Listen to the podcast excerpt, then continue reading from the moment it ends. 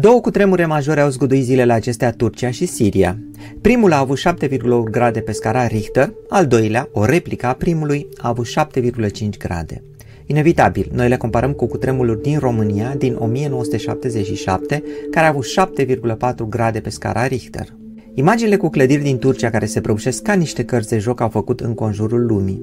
Dar nu vreau să vorbesc azi despre consecințele acestor două cutremure. Mai degrabă, hai să vedem ce sunt cutremurile în general, apoi să particularizăm cazul celor două cutremure din Siria și Turcia. De ce au fost ele așa de puternice și devastatoare? Pământul este pentru noi, în viața zilnică, casa ideală.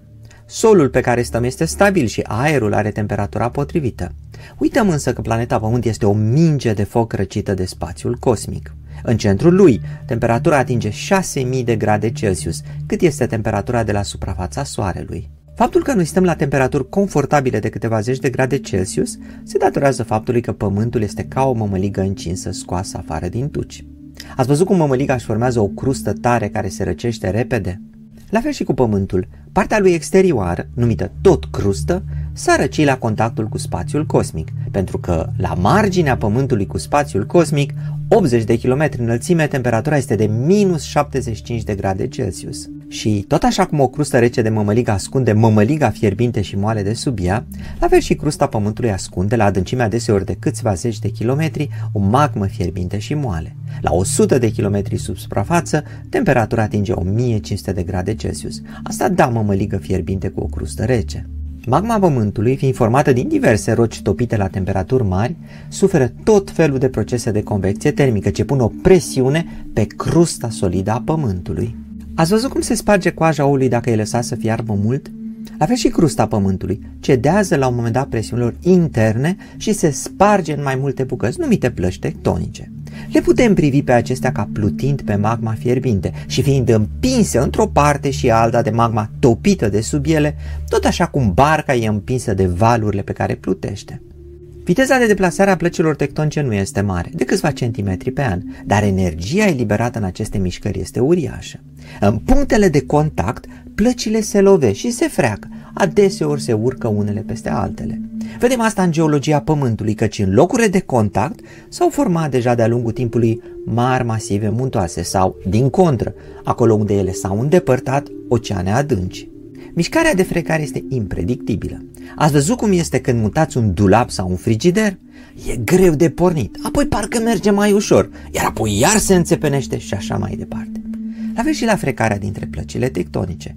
Presiunile dintre ele se acumulează și, la un moment dat, bucăți masive din scoarța terestră se mișcă brusc, eliberând cantități mari de energie.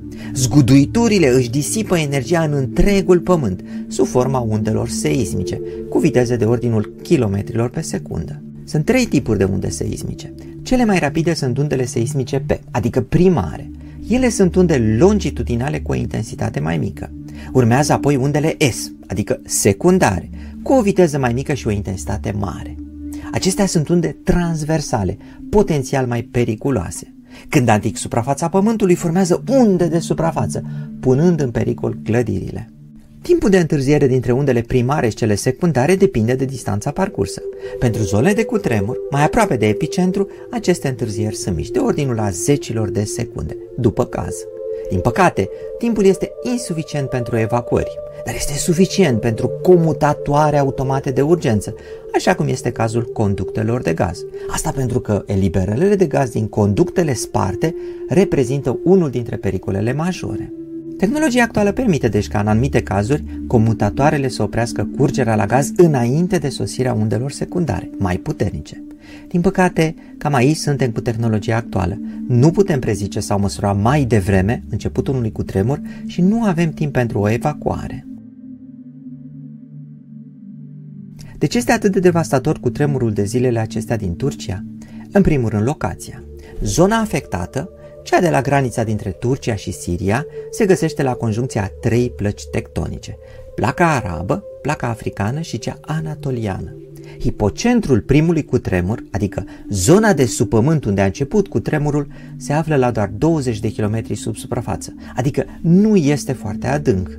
Replica cu tremurului a avut un hipocentru situat la doar 10 km sub suprafață.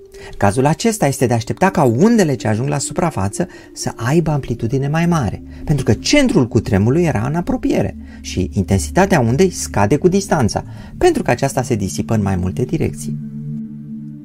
De fapt, zona aceasta mediteraneană are cutremure mai des, datorită proximității de falile tectonice. Turcia a mai avut un cutremur major în 1999, care a provocat decesul a 17.000 de persoane. Zona de graniță cu Siria, în care a avut loc cutremurul din aceste zile, mai suferit și ea un cutremur puternic în 1822, similar ca magnitudine cu ceea ce s-a întâmplat acum.